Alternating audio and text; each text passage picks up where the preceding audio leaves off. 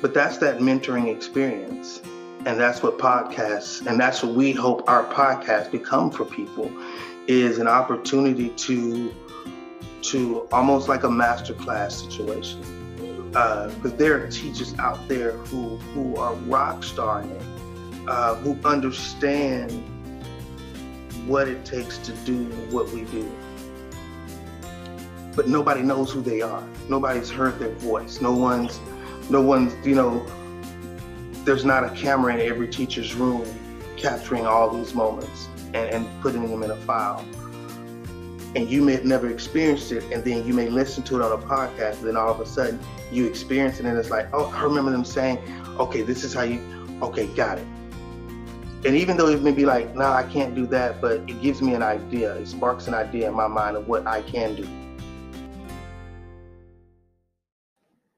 Hey, everybody. What's going on? Welcome back to the podcast. This is Kyle. Sorry we've been away. Um, there's just been a lot going on for both myself and and Will, and we are in the process of, you know, just taking a break from the podcast to sort out long term what we want the podcast to become and and how it fits into the broader scope of what we want to do as educators and as teammates on Lighthouse Educator Development. So our apologies that we've been a little behind. Um, probably going to take a few more weeks to get ourselves settled, but um, wanted to share the second half of, of an interview with Ken Ehrman and and come back to um, you know the podcast and just thinking about you know these skills of technology and just trying to reflect on really where we've been you know haven't recorded for a little bit but i promise we've still been working so like i said i'm i'm sorry that we haven't been around um, got some personal and professional things we're trying to work through but thanks for being here we're to share this episode with you and then we'll be back soon um, with something new and something we think is not just special, but really reflects who we are. So thanks for being here. Enjoy the episode. For you, though, I mean, and maybe this isn't something you could quantify, but how do you really evaluate a platform or a piece of technology before you institute it or encourage other teachers to do so? So, the one thing I'll say is your your aptitude or your ability to use technology should be heavily factored into the evaluative process. I am tech savvy, you know, just because I just like problem solving and I like trying things. Um, it's kind of funny because I was never a video gamer as a kid, but I've really gravitated toward tech toward towards technology. But you know, if you are somewhat tech savvy and that you can play and and you can figure out, you know, I would say is you know, again, what do you hope that it's going to change about your lesson? Is this something that you're going to use once? Is it plugging like one simple hole in your classroom, or is it a very versatile tool that you can use over and over again? So Google Slides is, you know, it seems like such a simple program, but it's something that I love to leverage a lot because yes, it is a presentation program, but you can also use it to just make flashcards. You can use it to storyboard. You can use it to plan out your writing because it's little tiles that you can move around. It's easy to it's easy to manipulate that. Um, so it was a tool that I invested time into my classroom because I wanted my students to use it repetitively. Um, but as far as evaluating, you know, I think it's important to to lean on people that may have experience with it, or again, approaching it with a certain lens. You know, not I've heard of Nearpod. I want to start using Nearpod.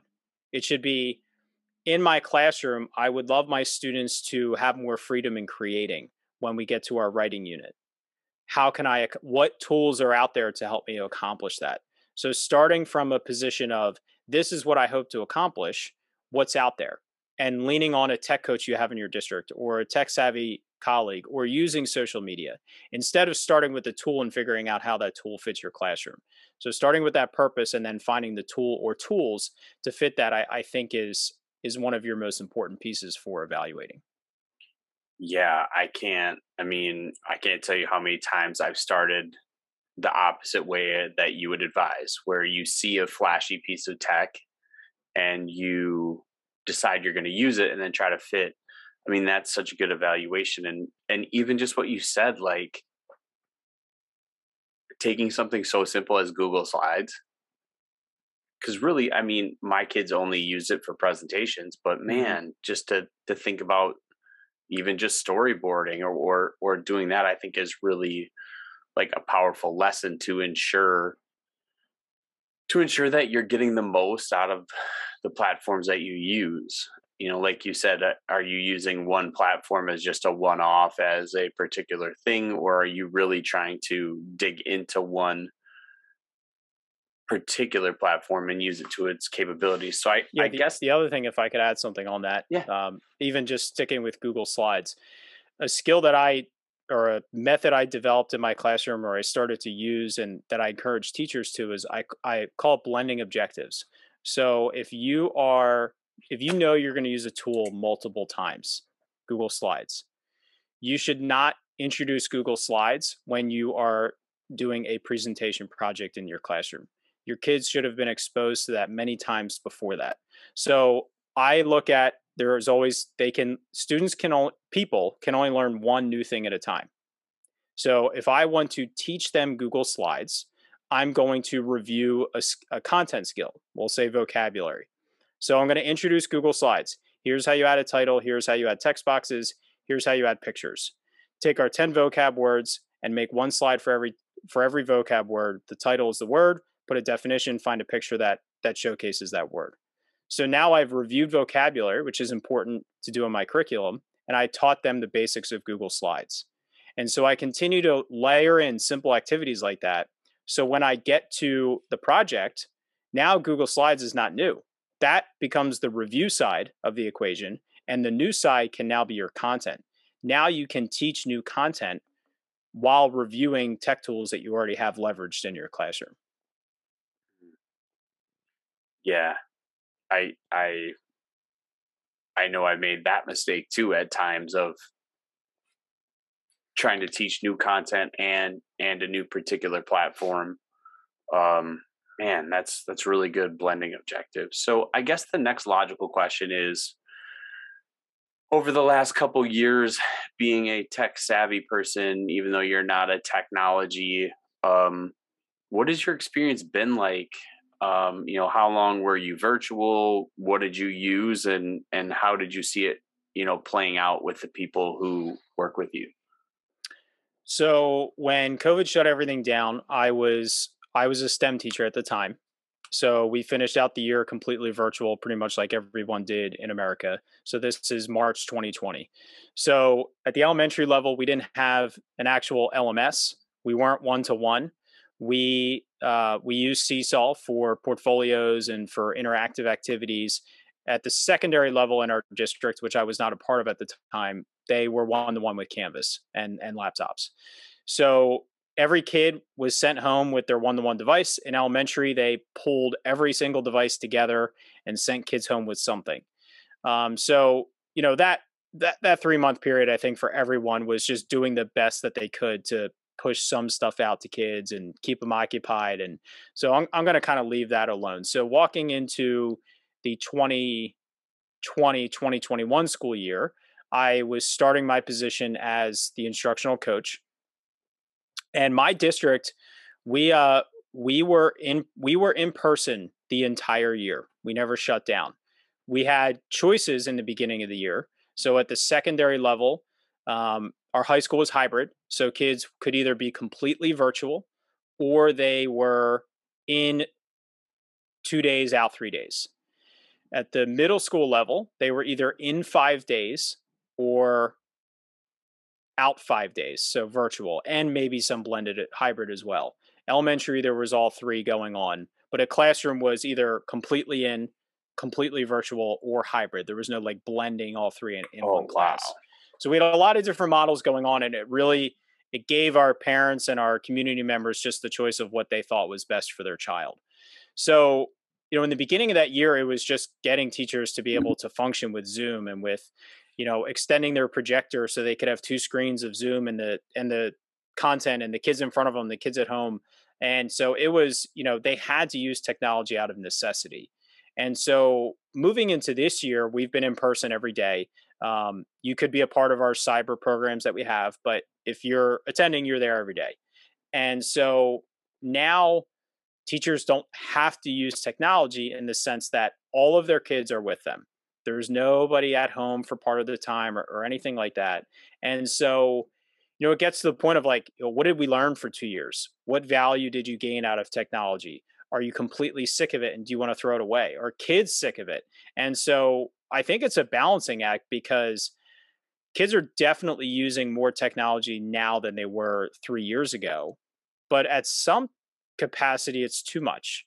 And and I think my stand my personal stance is there's way too much content consumption happening via technology. It is a great tool to allow us to consume content in dynamic ways. You know, a simple thing like Edpuzzle. You can push out a video that you made that's online, you can embed questions. It's a great tool. But that is not something students should be engaging in multiple times a day. We should be leveraging the creative aspects of it or using a technology tool or resource to facilitate in-class conversations. So the the laptop's open, the kids have it open the whole class, but they're not staring at it the whole class. It's a resource they're using to engage in a conversation, to do a collaborative, you know, problem together, those different things. So I think it's finding that balance of, you know, I, I always encourage teachers, look at the lessons you did out of that you had to use technology. Was there gain from it? If there was, well, maybe you still use that technology. If it was worse than when you did it without, go back to without. So, you know, that balancing act, I think, is what teachers are struggling most with this year because they feel like they still have to use it, but they're kind of sick of it. But they've also kind of become attached to the ease that it can provide as well. Yeah, I I hadn't heard that term before of con- using technology for content consumption and that definitely is how it felt like um it was for us over the last couple years where mm-hmm. we were really pushing out content to kids not necessarily creating and we had a huge problem of i mean and i'm sure you did for the kids that were at home or virtual of you know getting kids you know, getting kids going, getting kids to do the work, getting kids to turn things in. So we've really, my school particularly is kind of most of the teachers have tried to go away from technology quite a bit just to get back into that routine. But I really like what you said of asking yourself, like, what is the purpose of using this technology mm-hmm. rather than just, you know, shoving out content to kids because right. like you said uh, and just and just think about what you said like with google slides like my students are starting a unit on the cold war i could have them take their cold war vocab words and put it into a google google slide presentation that they would have access to all the time. Right right. I, so, definitely. And i and i also say that from a perspective of when i was teaching fifth grade so this is you know 2016 to 2019 um, at that time I had 10 laptops for 30 kids. And my kids did a lot of content consumption in my classroom because I created probably 150, 200 screencasts on adding fractions, subtracting fractions, all these different skills that we did. But again, that that piece of purpose, I created these lessons to further uh, enhance the differentiation going on in my classroom.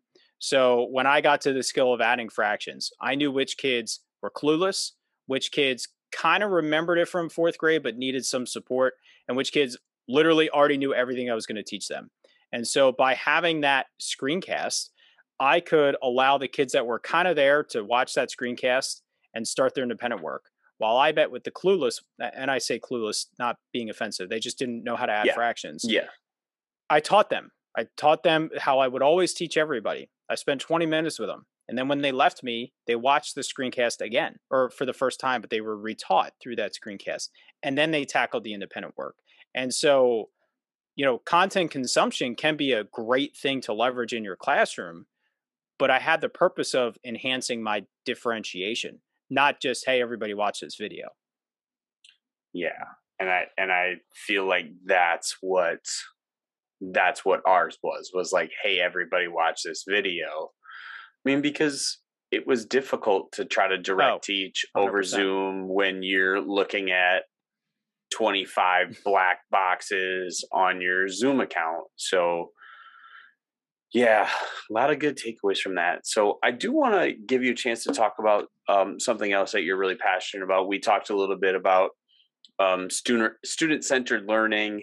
Um, I won't necessarily say it's a buzzword. It kind of has been a buzzword. It it, it has I've I've seen it having different meanings. So to you, what does that look like, or uh, you know, what is student centered learning, and what did it look like when you were a classroom teacher? I do think it's a buzzword. I- think it's I think it's thrown around a lot and like all there are buzzwords that are just buzz and then there's other ones that are are I think really uh important but they're also kind of like thrown around as buzzwords because people don't necessarily know exactly what it means. Like project based learning. Project based learning is a phenomenal thing to do with your students, but it's also a buzzword because people throw it around constantly. So for me, student centered learning was putting the students in the driver's seat as much as I possibly could. I, you know, I wanted them to work incredibly hard when they were in my classroom, and I wanted to work incredibly hard when they weren't in my classroom. And so I wanted them doing as much as they could while they were with me. So, you know, I talked about like leveraging those screencasts, you know, kids rotating through centers. That is a form of student centered learning because you are forcing them to work independent, work collaboratively, and then you're also allow you're allowing opportunities for you to teach in a smaller group. But, you know, another phrase that's used with it is like stop being the sage on the stage and be the guide on the side yeah, I get that. that that's that's important. You're you're essentially they're saying stop lecturing and have the kids work and be there to support them. But what I what I found through my own growth is that there's so much focus put on the style in which you're teaching and that's where student centered learning ends when i think there's three components that you need for effective student centered learning you need your instructional approach so, trying out stations, trying out small group learning, trying out inquiry based learning, these things where the students are exploring the content, learning the content more on their own, and you're supporting them. But that only works when you establish a culture of learning in your classroom. So, that's one of those other key components that I think is important. Creating a culture where students are curious, where they want to learn, where they know how to make decisions. If they don't know how to make a decision in your classroom, they're not going to be able to make a decision about their learning. And so, you know, that was something that I built into my classroom. I constantly forced them to make decisions, whether it was about what we were learning or just simple things that were built into the daily interactions of a classroom. And the third component that I think is important is the operations of your classroom. If students rely on you to carry out every step of the way of a lesson and the operations in a classroom, they're not going to be able to then lead themselves in learning. Leading themselves in learning is the hardest part. So, a simple example of operations. When students come into a classroom, the teacher is directing them verbally directing them this is this is what i want you to do here's how we're getting started they're they're getting the class rolling every day with their verbal directions instead of you know as a secondary teacher if you have an lms have a standard spot in your LMS every day. Kids walk into their classroom, they open their laptops, they read that same spot.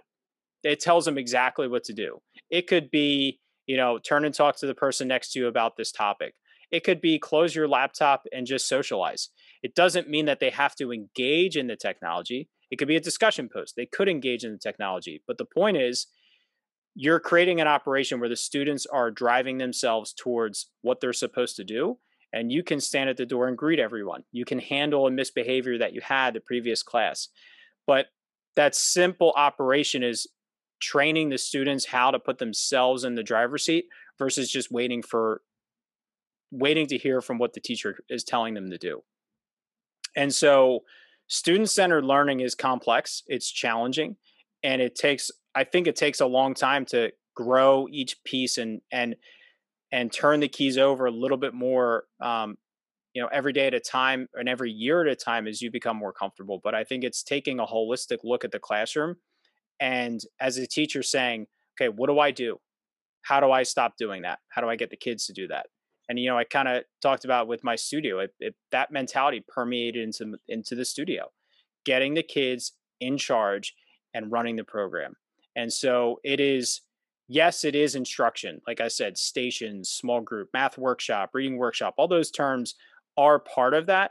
But if you only look at your pedagogy, you're never going to hit the levels of of success that you can with student centered learning. Hmm you know, and a lot of what you kind of said spoke to me because the biggest challenge I face as an eighth grade teacher is our kids have been so trained to sit and get. Mm-hmm.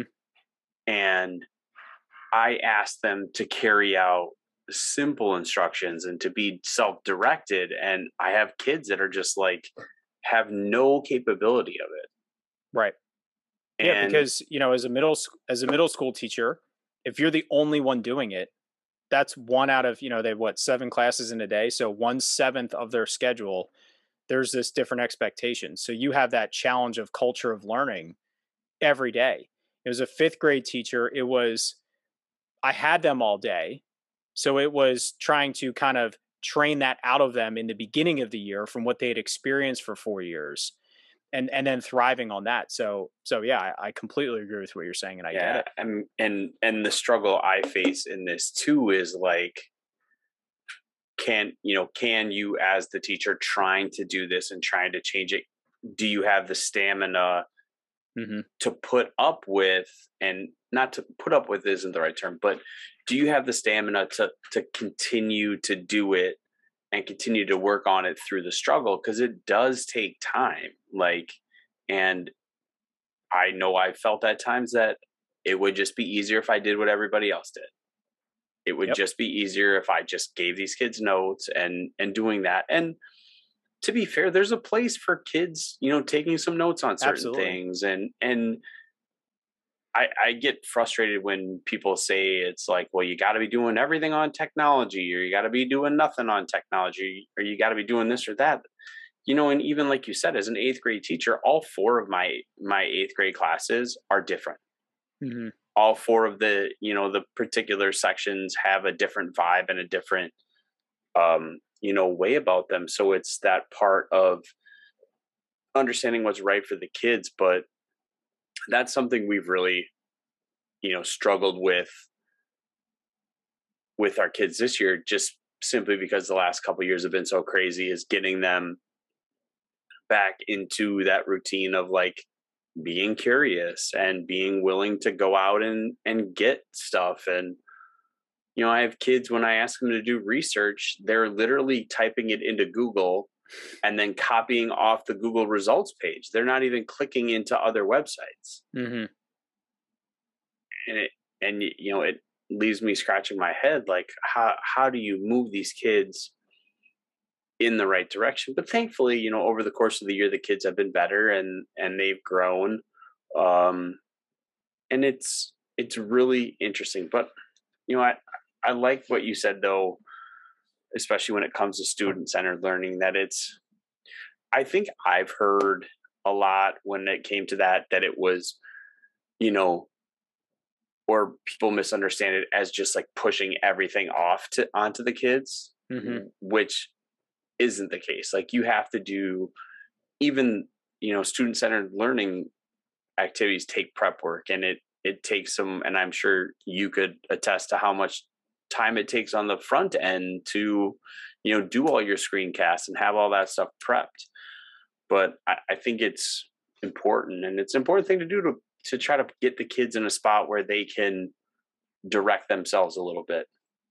Yeah and it's it it absolutely is challenging. It takes a lot of um like you said just that confidence and that you know pushing through because it's going to be a struggle and creating the content creating the resources absolutely takes time.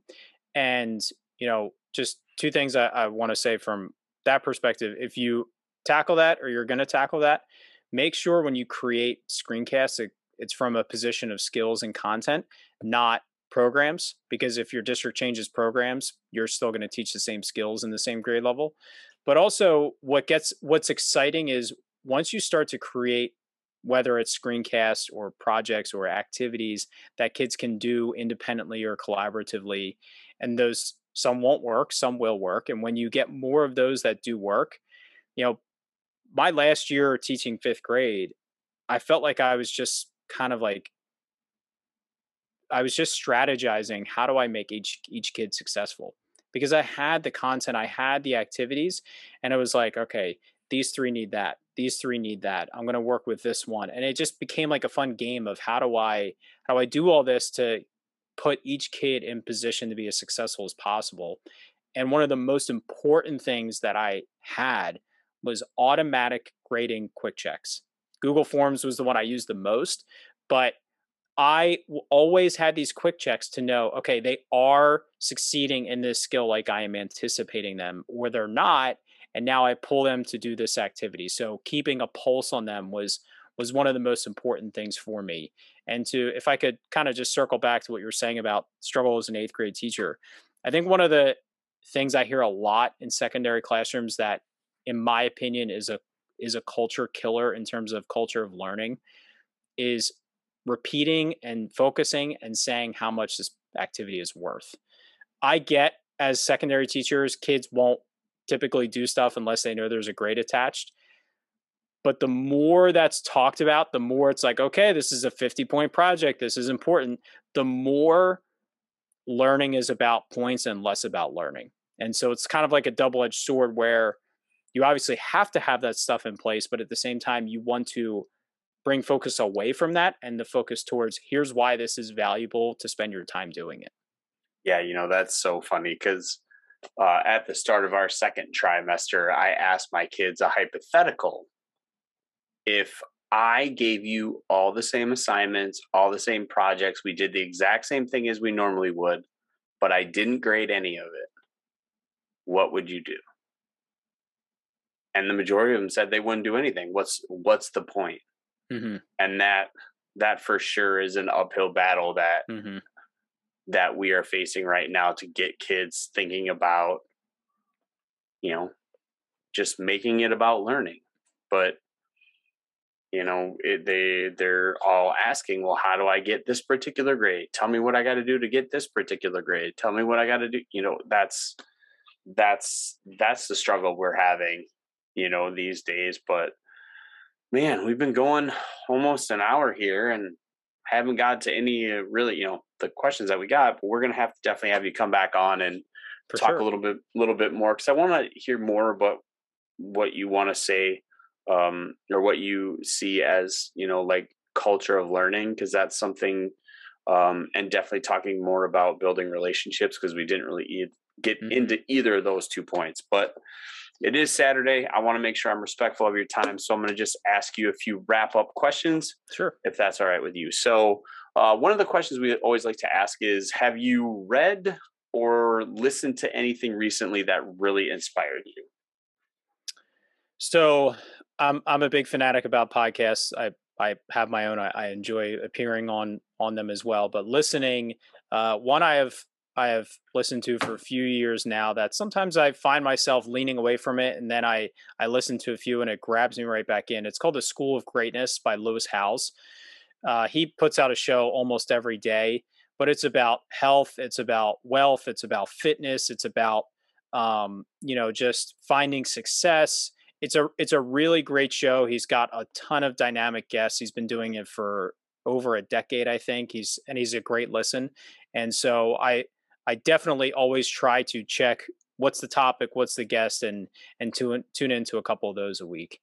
Yeah, that's for sure. That's for sure one that really made a difference for me. And I'm I'm in that at that exact same spot of like I listen, you know, to people that I'm interested in, but don't mm-hmm. necessarily listen to them all because man, you know, even like you said four or five years ago, the amount of content that's out there in podcasts, you could bury yourself. Right in in podcasts. You could be doing it all the time. So if I gave you the opportunity to give one piece of advice to teachers that every teacher would take to heart, what do you think that one piece of advice would be? I think I would say find the the purpose in your path. And what I mean by that is kind of some things I've talked about today with be intentional with what you're doing with your kids, what you're doing with your own time, and have purpose behind it. What are you hoping that they accomplish? It's so easy to just fall in the routine of curriculum and programs that we're we're um, hired to do. But the reality is, if you really are as effective as you can be with your time with the kids and without the kids, and I and I am all for like when you go home, you leave your work at you leave your work there. It's it's family time, it's personal time, but that time you have with the students in front of you, be purposeful with it, and and always look at what other skills can I teach them right now can I give them the opportunity to speak to a classmate and learn communication skills or listening skills? You know, try to be as purposeful as possible so that you're not only always teaching content, but you're teaching, you know, like people like to say the soft skills and the four C's and those different components. Really try to be purposeful and intentional that you're always looking at what is the value in this? What value can my kids get out of this? Because that honestly will help feed into that culture of learning because you're trying to bring something in outside of that standard content. Love that. Love that. So, for people that want to connect with you, get in touch with you, hear your podcast, ask you questions, what's the best way to do that? Sure. So, uh, I am on Twitter uh, exclusively for social media. So, my handle is at Ken Ehrmann, K E H R M A N N. So, you can reach out to me there, follow me there, send me a direct message. I'm not that big, so I'll I'll definitely respond to you. Um, I also host my own podcast. Uh, it's called Powered Up. You can find everything about that podcast at powereduup.com. Uh, our videos, all our podcasts are on there. You can follow and subscribe. Um, and honestly, feel free to, uh, like I said, direct message me on Twitter. If you don't have that, go to my website, kenehrmann.org, and you can send me a message. It'll go right to my email. I love collaborating, working with teachers if you have questions about what you heard, if you want to brainstorm about an idea of your classroom, um, I'm always game to to help teachers learn and grow. Wow, Ken, man, it was great to connect. And like I said, I'm gonna have we're gonna have to have you back on and, and talk a little bit more about the relationship and school culture piece. But man, really appreciate you spending some time with us. Excellent. Thank you so much. I appreciate your time. As always, everybody, thanks for checking out this episode of the podcast. If you need anything, reach out, find us at it's Kyle Krieger at it's will law I. Find us and let us know what we can do to help and support you. But like I said, been taking a little bit of an unintentional break. Going to take a little bit longer of a break to really make sure that what our show is is a reflection of who we are and who we want to be. So, love y'all. Take care.